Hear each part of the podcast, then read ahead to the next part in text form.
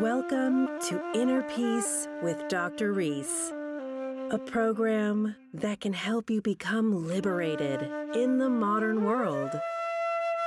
Now, here's your host, Dr. Kevin W. Reese. So, are you horny? Welcome to episode number 45. What a way to start, huh? Today, I want to talk about lust. What is it? And why is it one of the seven deadly sins? Well, lust is a strong craving for sex. It's a taboo subject. People don't like to talk about it. Especially people who attempt to become a righteous person, attempt to walk the spiritual path. Then they're like, sex? No, I can't get rid of that. That's crazy. No way. That's no way. I can't do that. oh, there's so much to talk about here. There's so much psychological attachment to talk about here. And there is a very energetic side to all this. First of all, let's understand what you're craving. You're craving the orgasm. Right? Everything else is a lead up. It's all a lead up. This is why they call it climax. It's to the top of the mountain. They did a study on rats, or mice rather, a few decades ago where they hooked the mouse, mouse up to like an electrical shock that gave them an orgasm. The mouse killed itself, kept hitting the button over and over and over, and it died. I'd be willing to bet that most humans, if you if you had a button on your left elbow and every time you pressed that button you had an orgasm, you wouldn't even bother with sex. You would just be like, you know what? Let me hit my button. you'd be at your job, you'd excuse yourself to go to the bathroom, go in the stall, close the door, hit your button three times, and have a monster orgasm. Why? Because at that point your tolerance would have went up. Because you'd be hitting your button so many times a day. Now you got to hit it three times. What is it about the orgasm? There's something spiritual about it that you might be missing. I'll get to that in a little bit.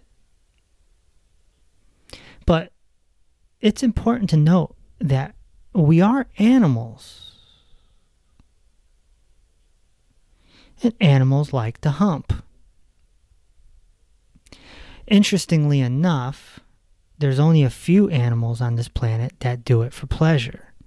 Most animals mate to procreate. I believe the animals are humans, pigs, dolphins, and primates. If I'm not mistaken, those are the animals that mate for pleasure as well as procreation. Lust can completely possess you. Just like hunger can possess you, anger can possess you. Any of the seven deadly sins can possess you. But I think lust is, can be, the ultimate.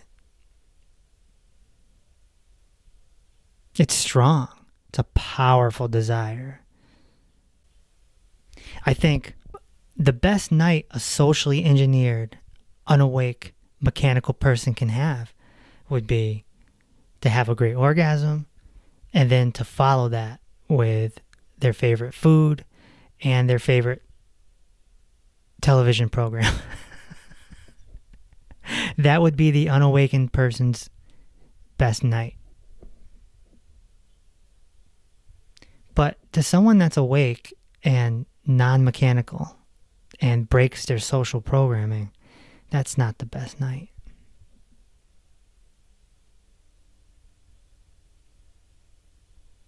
I've seen people flip out. I've talked about this earlier podcasts back in the first 12 when I was doing the inner peace practice.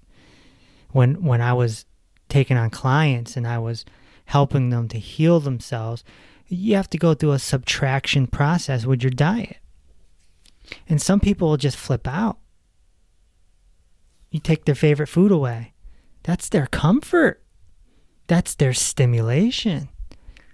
They're not happy with their life.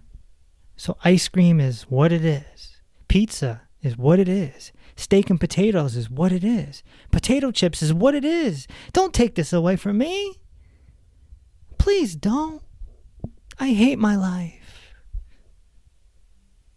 And orgasm is right there. And even for folks that don't have a partner, obviously they can they can masturbate and still achieve orgasm. It's something that becomes ingrained in us by the time we get to be 12, 13, 14, 15 years old. As soon as we have our first orgasm, it becomes an infatuation. Similar to the, to the imaginary button on the left elbow. Oh, I can hit this button and achieve this amazing feeling. People become obsessed with it. Why is that? Well, I'm about to tell you. First, let me take a sip of my mullein leaf tea here, boosting my immune system.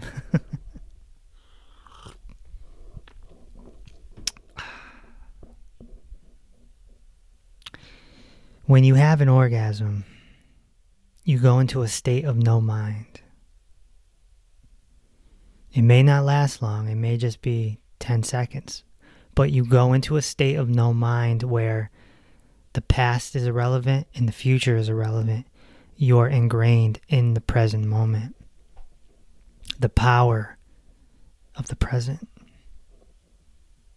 This is a glimpse, just a glimpse into what a self realized, enlightened person deals with every day, every moment.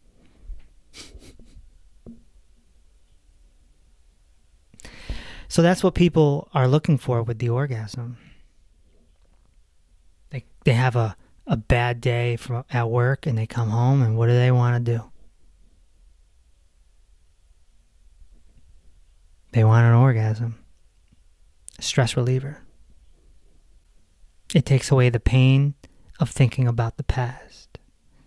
Even if it happened three hours ago, something bad happened three hours ago. Well, I don't want to remember that pain, that torment, that annoyance that happened to me three hours ago. Give me an orgasm. really, the person is looking for relaxation.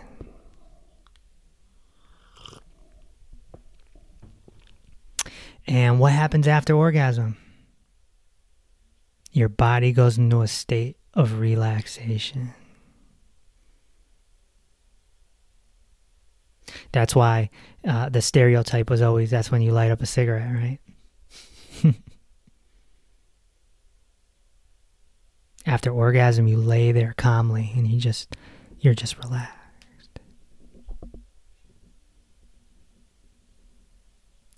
When you reach a state of present moment, when you reach a state of entering the stream, the life force stream, then you are constantly in that post orgasm feeling. It's blissful and relaxing, calm Nothing else matters. And so people are searching. That's why the orgasm is so important to the human being. And they just don't even know it. But what about the psychology behind it? Well, this is my observation. And this is general. Obviously, there's an exception to every generality here. Men are looking for control and power. This is what I used to do in my 20s. It's funny. I was telling some of my sexual exploits to a female friend a few years ago. And she was like, Wow, you sound like the guy from Fifty Shades of Grey. I never read the book or seen the movie, so I was like, Oh, okay. But that's what I used to like to do. I used to like to be in control and be in power. Blindfolds and and lots and lots of dirty talk. Games, stuff like this, you know. A man gets off by being in control. I'm the man. And I the more you can make a woman whimper and moan and possibly scream, the more a man's ego is fueled. Because at the end of the day, a man is put, as far as sex goes, a man is putting in a lot of work just for th- a 20, 30 second orgasm. And then that feeling after. But all the work going into it is, it's all control and power because our sexual organs are, are set up differently. Now, women are set up in a way that they can receive pleasure throughout the whole thing, right? A woman's body is erotic. Every inch of skin can be pleasured. A woman has this gift to be able to just be pleasured in every way. Maybe maybe it's because they have the once a month period and they give birth to babies and it's like, well, you're going through that annoyance, so let me give you this beautiful gift. Women can be pleasured to the max. A man cannot. And they can have multiple orgasms. A man has to wait 20, 30 minutes before he can even attempt to have another orgasm.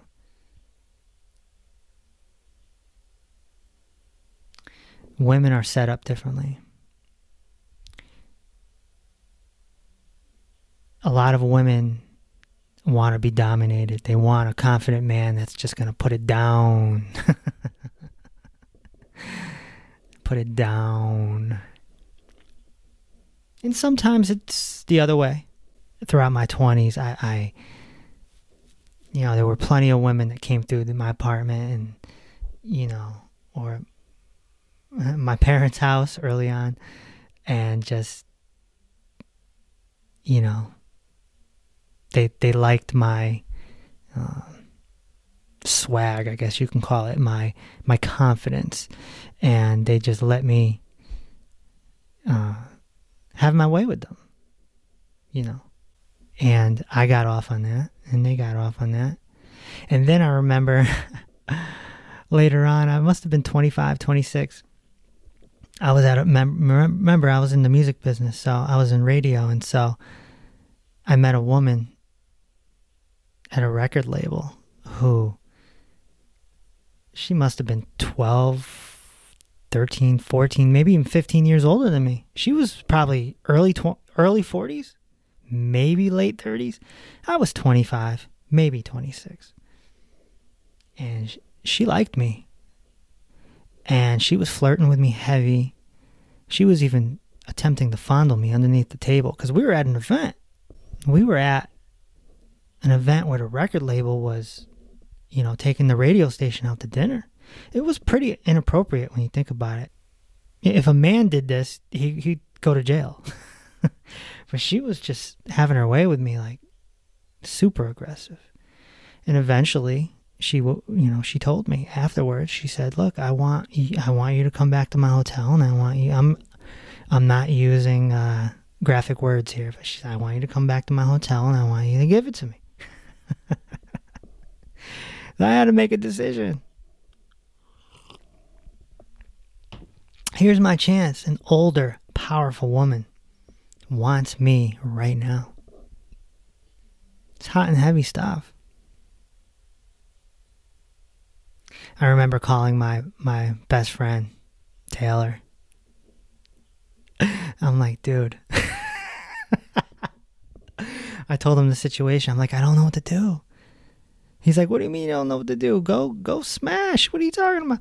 But I'm like, but dude, she's powerful and she has connections, and that could hurt my radio show. And he's like, oh my gosh, you're right. He's like, you're right. He's like, well, if you're not if you're not confident, don't do it because you could blow it.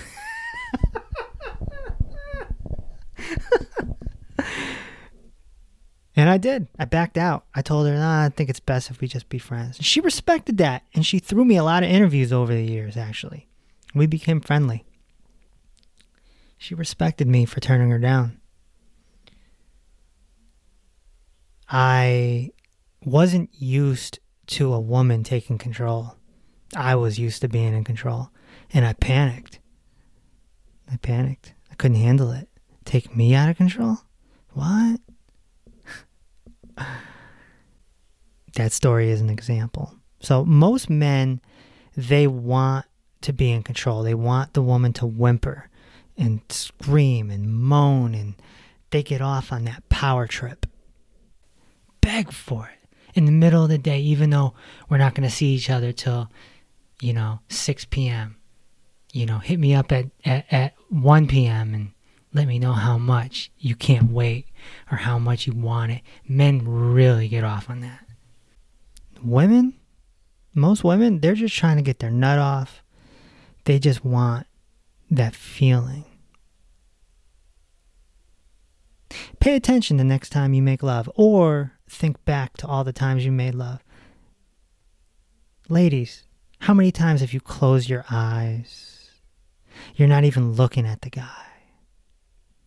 Fellas, have you noticed a lot of times they close their eyes? if you close your eyes, it's a form of masturbation at that point. Because you're not even there, you're not even present. You're imagining, or you're too ashamed to look the guy in his eyes. Do you feel dirty? Do you feel like a hoe, as they call it? Women become addicted to the orgasm more than men. I have a lot of female friends. I've talked to a lot of females over the years, and this is my observation. They want to get their nut off multiple times. You want to make a woman angry? Have sex with her? Give her a good pounding? and be done before she gets her nut off. She will be angry.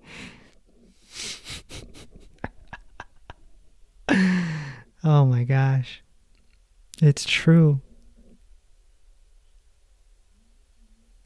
she'll be like, Why did we even do that? I wanted my orgasm. Why do you get yours? Why don't I get mine? There's a deep psychology behind this.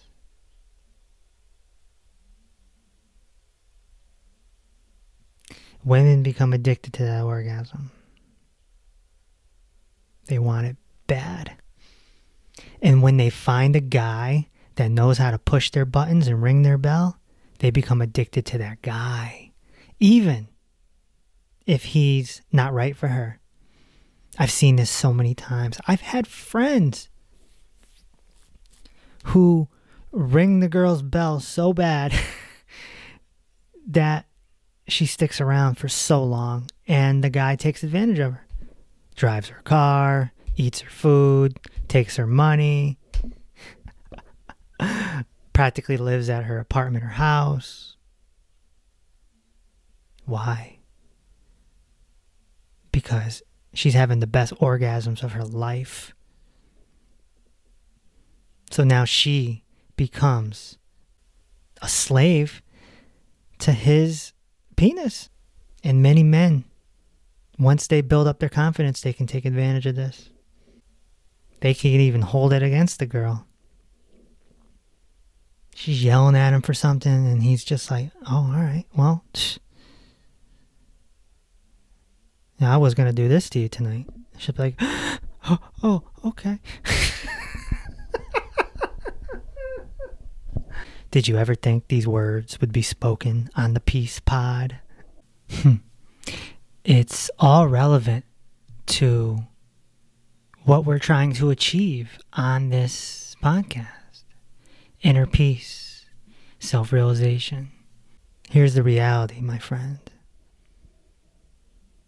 sex is spiritual. It's not supposed to be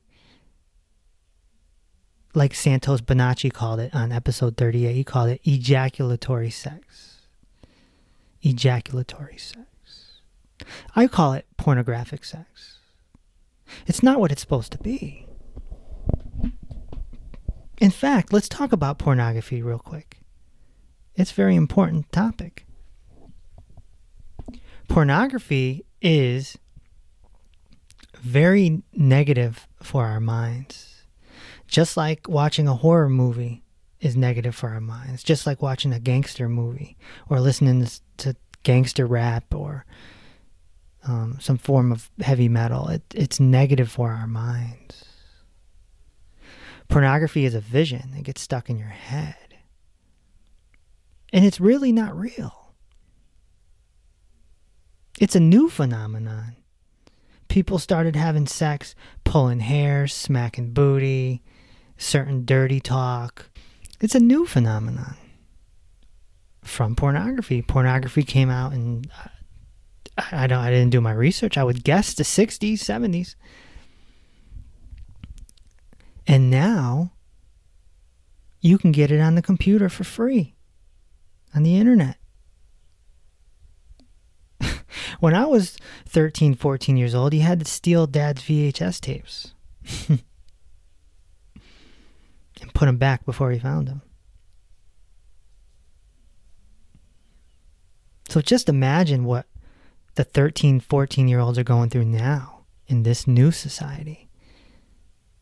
They're going on online, they're getting their pornography and they're becoming addicted to it. They're masturbating. And a physician once told me that um, there's a new generation of young men in their early 20s who get prescriptions to Viagra and Cialis because they're going limp. They're, they've become impotent from pornography. And why is that? It's because these pornography sites, it's like a buffet. It's like a buffet of food. So, you know, this morning you have fantasy sex with the Asian woman, and tonight you have a threesome, and then tomorrow you have uh, uh, fantasy sex in your office, and then that night you have fantasy sex with, you know, a redhead, and it's like you have your you have your pick of what you want, and you're getting off on unrealistic situations. And now these young men, when they get into a real situation with a woman, they don't know what to do and their penis doesn't get erect because they're so used to going from video to video, video to video, that their erection goes up and down and up and down. You see what I'm saying? Stimulated, unstimulated, stimulated, unstimulated. So the body becomes used to this pattern. So now in real life, you know, they're constantly turned on, turned off, turned on, turned off. And if the woman doesn't match up to the porn stars, then they're turned off. If you're a if you're a man and you get off on these porn stars who talk filthy and do filthy things, and then you meet a nice young lady who doesn't talk like that, and she's just more sort of basic in her sex, you're going to be turned off. Same thing for the woman. Same thing. If she's used to a certain male porn star and then she meets a shy guy who just, you know, he's comfortable in one position and doesn't want to take that extra step, she's to be like, eh, he's a nice guy, but I need I need somebody more uh, kinky, you know. So pornography is ruining sex in our society. It's a shame. I, you know, obviously I interviewed a lot of rap stars in my day, and one of them, I'm not going to say any names, he once said that he had so many threesomes that he had trouble having sexual relations with one girl now because he was so used to having threesomes. And once you get this pornography in in your mind and once you get a few good orgasms you become addicted to this. And this is lust. This is the craving this is it possesses you it takes over your thoughts to the point you're at your job and you're just like oh i just want to do this person or i just want to go home and masturbate or you see someone walk by that you're attracted to and that triggers you. That triggers you.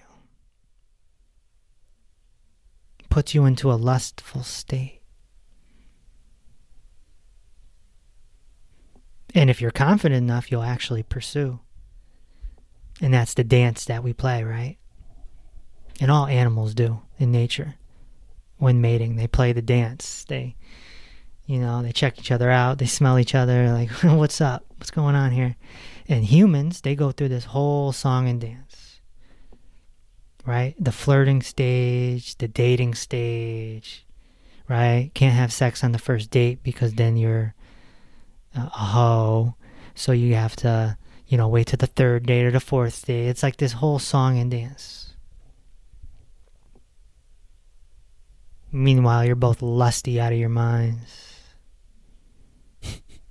a guy and girl, they know if they're attracted right away. First 10, 15, 20 minutes, you know if there's a possibility of sexual relations. You know. But you still go through the song and the dance. It's a phenomenon. Sex sells. You ever heard that saying? It's everywhere. It's everywhere. It's in your sitcoms. It's in your movies. It's in your video games. It's in your magazines. It's on your social media. Right? We talked about selfie syndrome, myself and Phil, on a past episode, right? You got all these girls putting up their stories on their Facebook and their Instagram. A lot of them are scantily clad. They're showing their cleavage.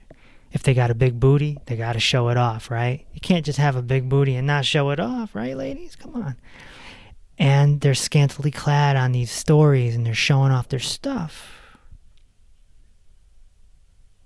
They love the attention. They're putting men in a state of lust. Ooh, I control you with my lust.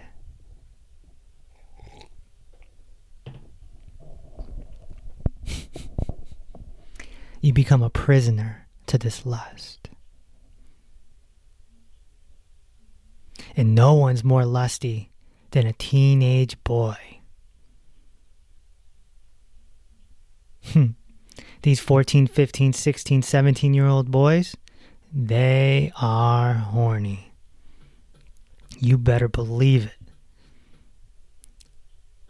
And they go to school and they see these young girls that they're so attracted to, and if they're not confident to pursue it, they're masturbating their brains out. They're possessed by lust. Prisoner. Prisoner. So, where am I going with this, huh? And how does this match up to the spiritual side of things? Well, just a few minutes ago, I told you why an orgasm is special. Many religious traditions, you know, in the Christian tradition, it's kind of, will only have sex with your husband or wife you know, wait till marriage. I respect that quite a bit because you're holding off the lust. Um, Islam, the woman covers up.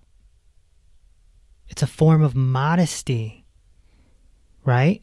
People, you know, American and European cultures look at the Arabic culture of Islam and they think that the women are like slaves. They're not. They're not. They want to cover up. It's part of their tradition. If they're a sexy woman, they don't want to make men lusty. So they cover up. And if that's your wife, you want your wife to cover up because you don't want her to make another man lusty. In America, the women make everyone lusty. Think about this. This don't isn't that respectful? And uh, the Hasids do the same thing. The Hasids, the mystical Jews, you know them with the beards and the outfits and the yarmulkes or the hats. The women in the Hasid Jewish tradition do the same thing. They dress modestly. In fact, sometimes they wear wigs. A lot of times they wear wigs. They don't even want their real hair to be shown. No. Because the Hasidic Jews and the Muslim women, they preserve their sexuality for their husband. Is that not respectful? Do you not respect that? Hmm? Different tradition. Hinduism. The women wear like these gowns. I don't know the proper name for them, but they wear gowns. They're not in tight jeans and you know showing cleavage.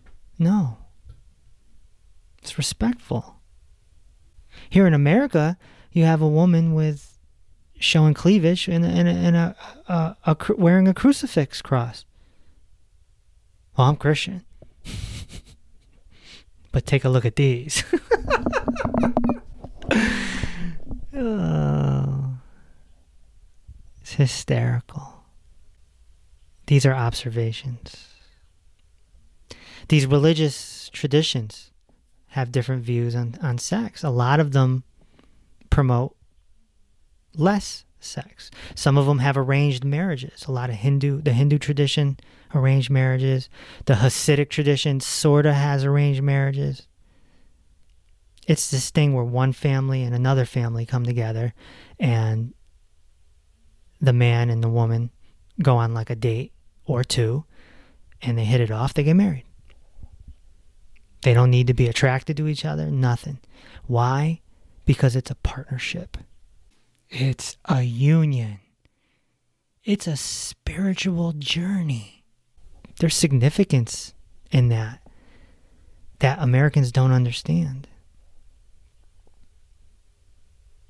Because us Americans, we fall in love and get married and then get divorced a lot of times. Not realizing that the love that we feel is not real love. Love has nothing to do with marriage. That's romance. That's infatuation. That's not love. Get familiar with Prem Vishrant, who I had on this podcast, episode number 42. That's real love. Get familiar with Dr. Robert Morse, who I have coming up on episode 49. Real love is being able to hug a stranger, man. It's being able to love everybody, to love every animal, every tree. That's real love. I felt this when I met the blue antelope. I completely felt this that he was in love with everybody, everything, the entire universe. That week changed my life. And of course, I've detailed that all throughout this whole podcast series.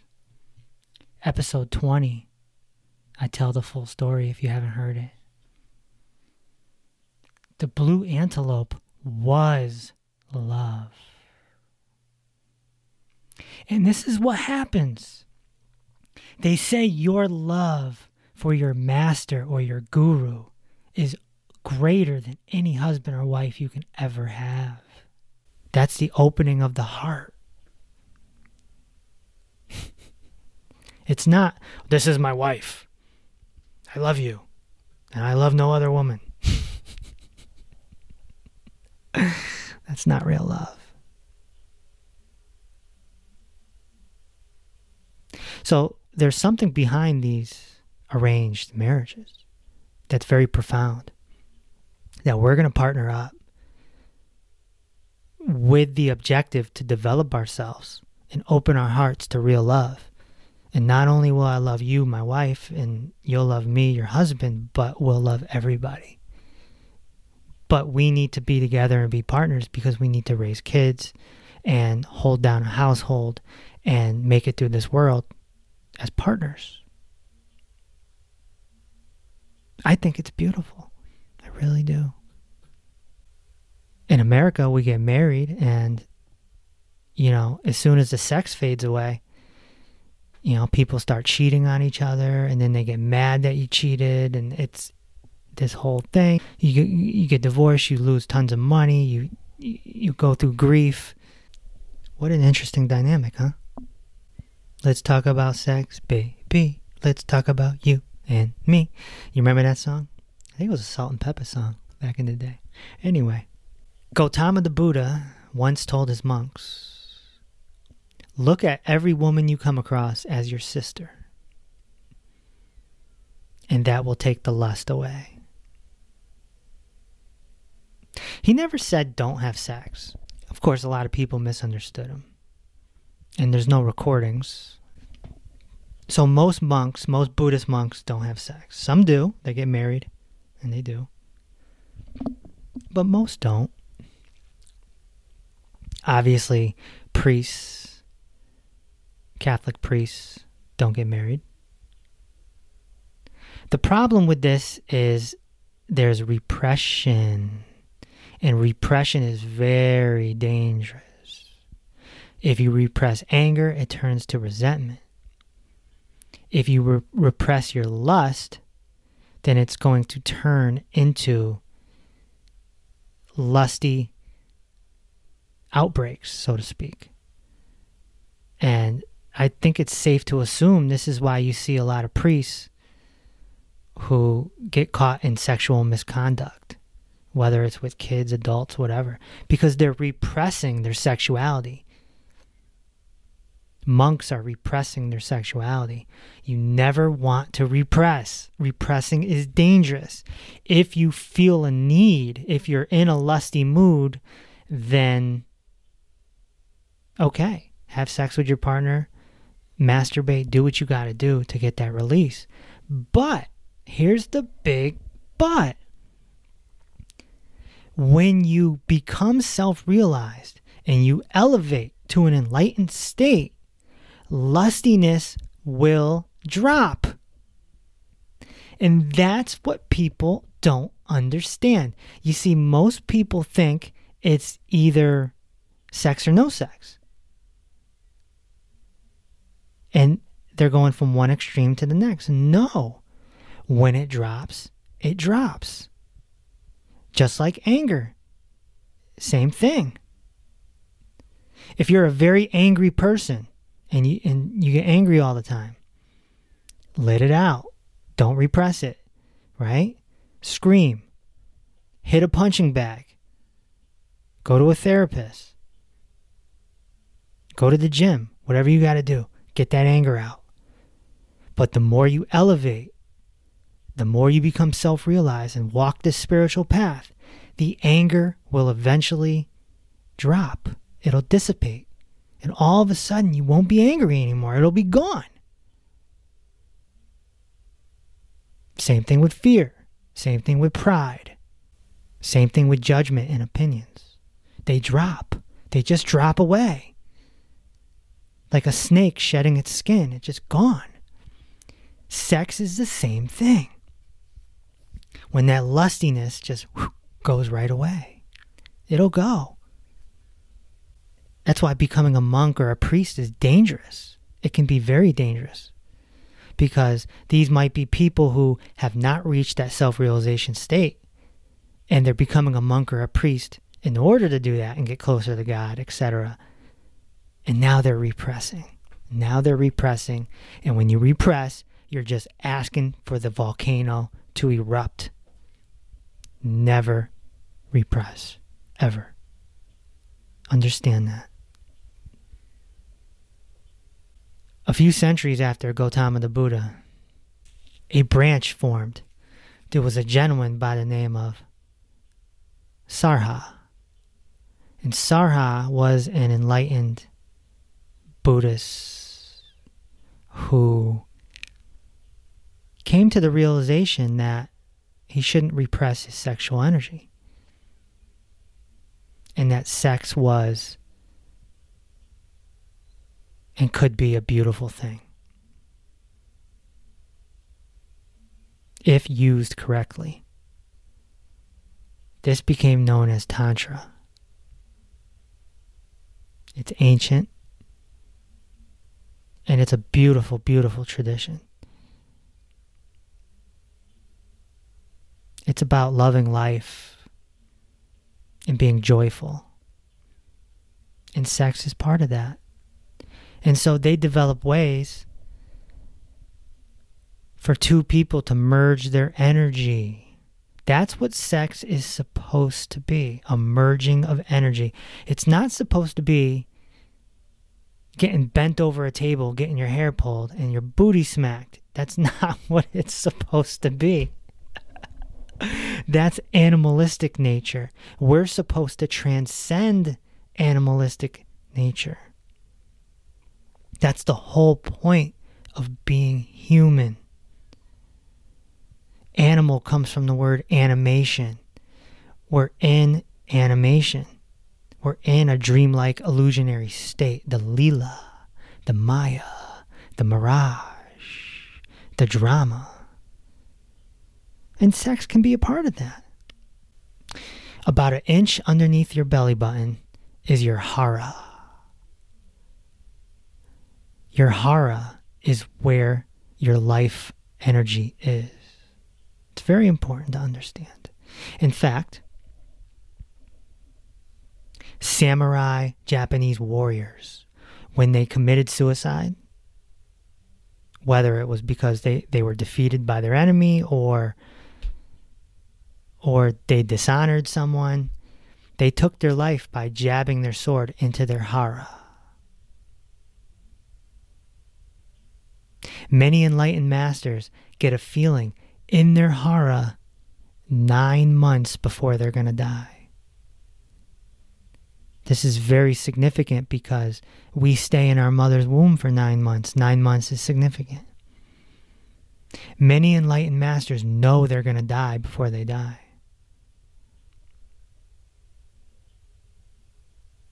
Yogananda knew it. Osho knew it. Ramana Maharshi knew it.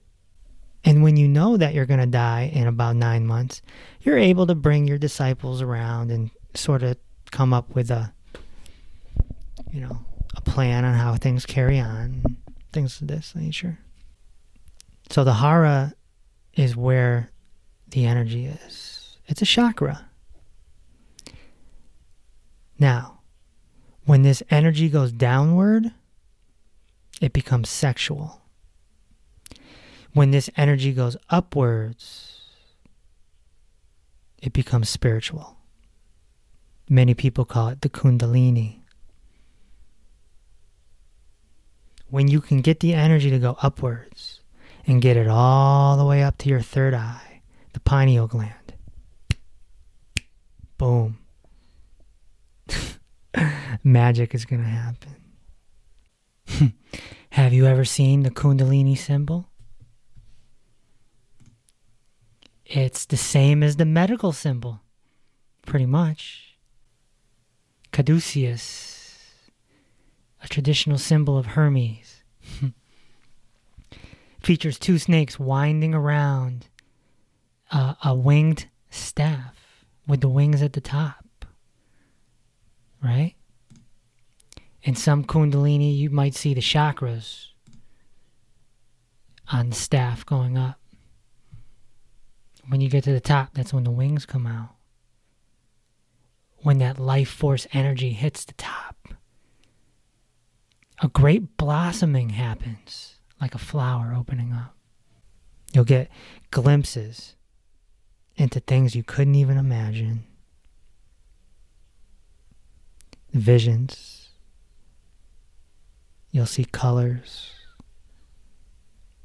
If you can get it to stay there, that's when you start going through the black hole and getting getting to a self-realized state. But sometimes it just goes up and you get it for a little bit. I mean, you can feel it tingling, like warm energy just tingling, like pressure. But when it goes downwards, you get lusty. Now, in the Tantra, the Tantric traditions, they have sexual methods where two people can come together and have a different kind of sex. A kind of sex that's not lusty. You look into your partner's eyes for a long period of time. The eyes are the window to the soul. You caress each other. You massage each other. You, by the time it's time for intercourse, it's based on breathing in certain positions. It's not pornographic, it's not ejaculatory. In fact, these tantric sessions could last four or five hours. You make a scene out of it. You light candles. You have a specific room that you go to. There's a process to it, there's a magic to it. And two people can put their energies together, get their chakras going, and they can create what we would call soul sex or an enlightened state for those two people. This has the potential to be a beautiful, beautiful, beautiful experience. At the time of this recording, I've never done it. So I can't speak from experience as far as tantric sex. I have not found a partner. It's not exactly easy. you can't like go to the mall and be like, "Hey, shorty, what's up? You want to do some tantric sex?"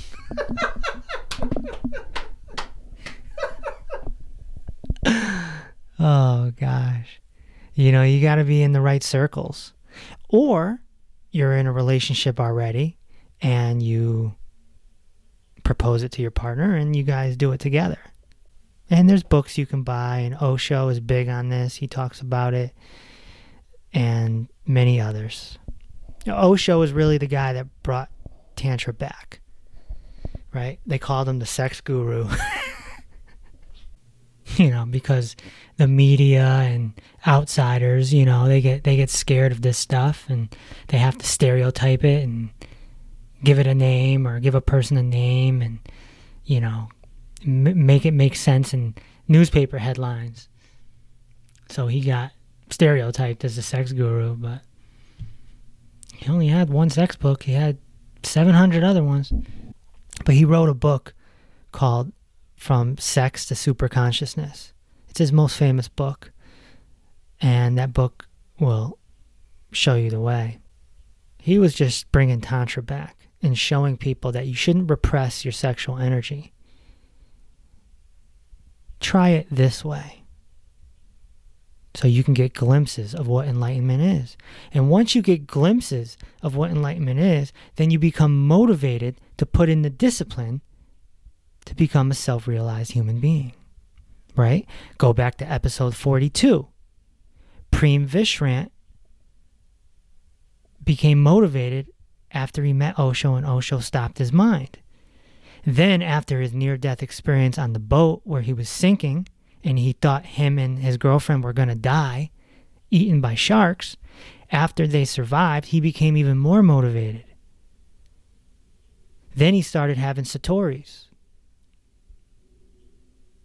Same thing with a tomb.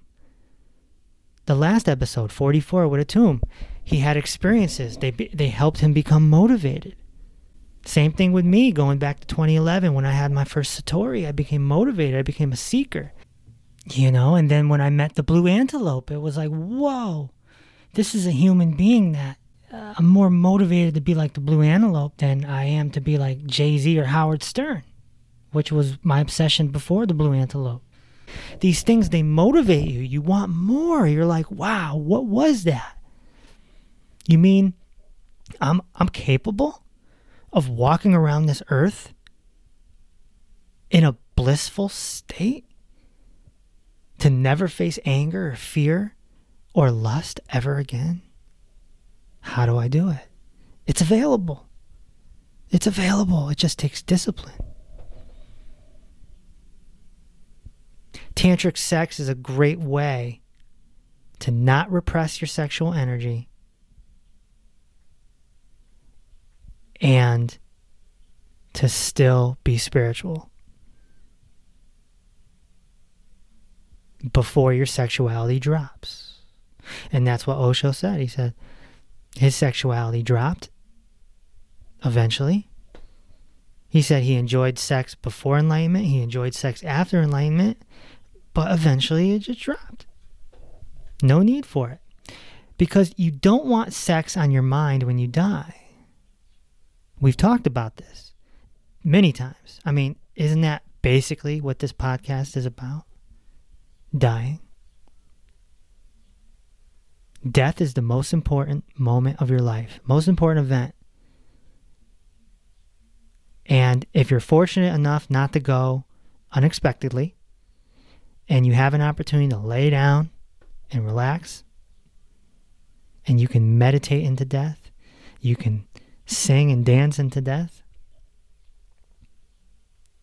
That's the beauty of it. That's what you want. You don't want to be laying in the bed distracted because you're horny and you die horny. You don't want that. You don't want that. You don't want that karma. And you don't want to die angry. You don't want to die fearful. And you don't want to die watching TV. This must be understood. Don't repress your sexual energy. But if you watch pornography, stop watching it. If you're going to partake in masturbation, don't do it through video. Just use your imagination or whatever. But don't repress, but don't go to the extreme of pornography. Those you got to detox those visuals out of your system. It's not real. Okay? Just like Friday the 13th isn't real. Just like Freddy Krueger isn't real. Just like Halloween, M- Michael Myers isn't real. Get it out of your mind. Detox it out. Cleanse yourself. Become pure. Mahatma Gandhi is another example. He repressed his sexuality. He became celibate at the age of 40. Right? I'm 40 right now. So I, I can only imagine. And he thought he was doing the right thing he hadn't reached a state of enlightenment yet, so he was repressing. And eventually down the line, they there were reports of him you know, sleeping in the bed with young girls and stuff like that. So And that's not to take away all the beauty Mahatma Gandhi gave the world. Okay? Let's let's stop thinking in extremes that somebody is oh so good or oh so bad. No.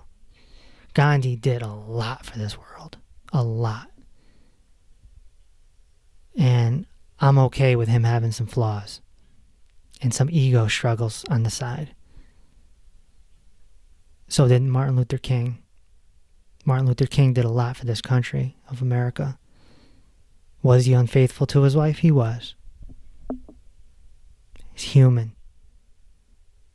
Human.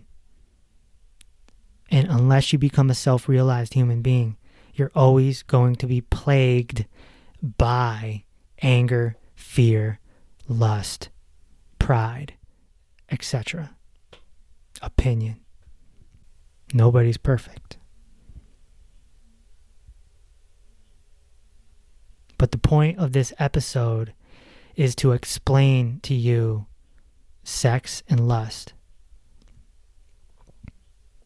Because I've had talks with students or friends, and when the topic of sex comes up, you know, you know, they they get defensive. No, I'm not. You crazy? I'm not giving up my sex. No way. Blah blah blah. You know, it's just like talking about potato chips or ice cream. I'm not giving that up. No way. Because people are addicted to stimulation. Anything that stimulates your five senses, you can become addicted to. Anything. It could be a smell, it could be a TV show, it could be a food, it could be a sexual partner, it could be masturbation, it could be a certain type of music. You become attached. You start clinging. And we got to start letting go. The next episode, I'm talking to Bill Scammons. He and I are going to talk about letting go. Let go. Because if you don't let go, you're going to get dragged. let me say that again. If you don't let go, you're going to get dragged. My recommendation to you is to read a tantric book. If you're into sex, read a tantric book. Whether it's the Osho one I gave you or another one, uh, Mantak Chia talks about tantric sex a lot. And he's a uh, he's a master that's still alive right now, uh, and I'm sure there's many others as well. Learn about it, understand it. You don't want to be an addict where you're masturbating three times a day even once a day is suspect. It'd be much more meaningful if it was once every two weeks or something like that. And your sexual partner, you don't need to be having sex every day. You don't even need to be having sex once a week. Start spreading it out so it's not all the time. Start breaking your addiction. It doesn't mean you can't enjoy it, but break the addiction. It's like pizza, right? Do you love pizza? Would it be bad if you had pizza every day? Yes. Of course it would. Is it bad if you had it once a month? I don't think so. Vegan pizza or non vegan pizza, depending on what your preference is, once a month? Ain't going to kill you.